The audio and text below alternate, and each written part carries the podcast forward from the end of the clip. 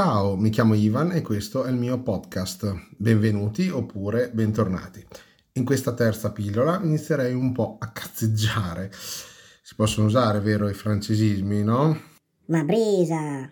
E quindi parlerei un po' di curiosità curiosità legate al mondo delle moto che ho trovato girovagando e appunto cazzeggiando un po' nel web eh, questa settimana. Ah, eh, mi raccomando, se non avete ascoltato le prime due pillole, andate ad ascoltarle su Spotify oppure su Google Podcast oppure direttamente su Anchor. Insomma, dove vi pare, basta che le ascoltate. Andiamo, vudat namosa, dai bene, tac, eh?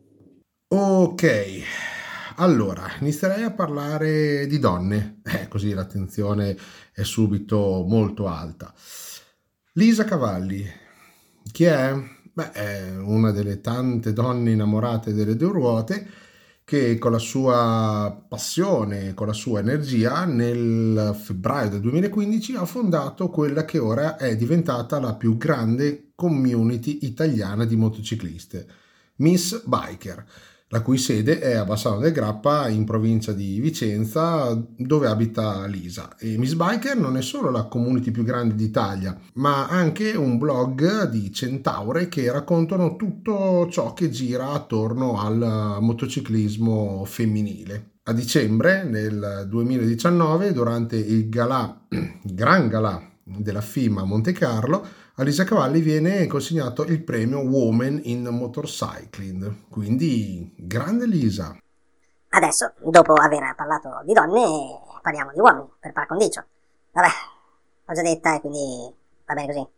Guy Martin, un omino inglese, lo scorso settembre ha ottenuto il record di velocità con partenza da fermo, raggiungendo le 270 miglia orarie e purtroppo loro usano le miglia che poi tradotte in chilometri sono 435 km orari in sella alla sua special Suzuki Hayabusa Turbo. Il nostro sborone di turno, che gli piace andare a manetta, per fortuna non ha incrociato nessun vigile, se no non sai le multe. Ma a proposito di multe, eh, lo sapevate che il maggior numero di multe fatte a noi motociclisti non riguarda il superamento dei limiti di velocità? Infatti ACI ed Istat hanno raccolto tutti i dati della polizia stradale, non rispettiamo gli obblighi burocratici, cioè quasi 9.000 multe per non aver fatto la revisione. Eh sì, proprio la revisione. Cioè, ma dai, cioè, con i cellulari... Eh, eh, sempre sempre attaccate alla faccia basta un promemoria questo squilla e tu vai a fare la revisione no?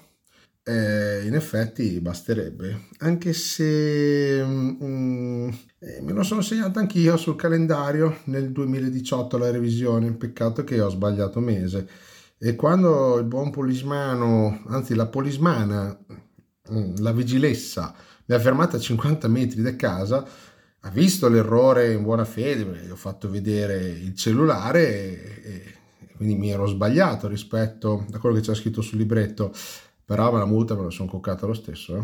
E eh vabbè, ci sta. Comunque andiamo avanti. Torniamo ai numeri. Quindi purtroppo 7.000 invece di queste multe, nell'anno sempre 2019, sono state fatte a persone che erano senza assicurazione, che questo è ben più grave e 6.000 invece giravano senza i documenti, quindi portafoglio a casa, e 4.000 senza patente. E qua siamo anche peggio di quei 7.000 senza assicurazione. 3.600 si erano dimenticati il casco, normale, no? Può capitare dimenticarsi il casco per arrivare alla fine ai veri e propri smanettoni del gas, che sono stati più o meno 3250 per eccesso di velocità. Eh, direi che rispetto a quel numero di 9000, ok, siamo veramente bassi. Adesso basta. Notizia che Demo. Ma sapete qual è invece il giorno in cui risulta più pericoloso mettersi alla guida? Secondo uno studio è il venerdì mentre la fascia oraria peggiore è quella che va dalle 18 alle 20 e ovviamente i mesi estivi sono quelli con la maggiore incidentalità. Invece vi siete mai chiesti quali siano le strade più pericolose d'Italia? Beh, ogni anno nel nostro bel paese si registrano in media più di 170.000 incidenti stradali.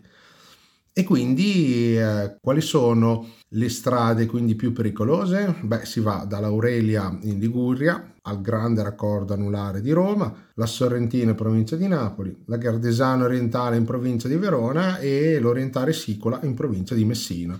Quindi becchiamo dal nord al centro, al sud. Torniamo invece a Bologna, mondo di motori e di Ducati.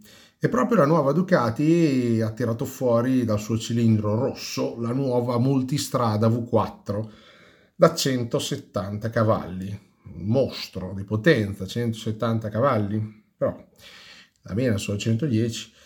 Vabbè, la nuova nata però ha perso purtroppo un pezzo della storia della storica casa di Casteldevole, la distribuzione desmodronica. Quindi, per quei pochi che non lo sanno, o gliene frega niente, ma io lo racconto uguale, la chiusura delle valvole del nuovo motore avverrà con delle classiche molle, ahimè, e non più con le camme. E? Mm. Per rimanere in tema bolognese, la, la, stessa Ducati ha deciso di consegnare 25 multistrada 950 al reparto sicurezza stradale della sezione motociclisti della polizia locale di Bologna. Bravi, così almeno i malviventi della strada avranno vita difficile.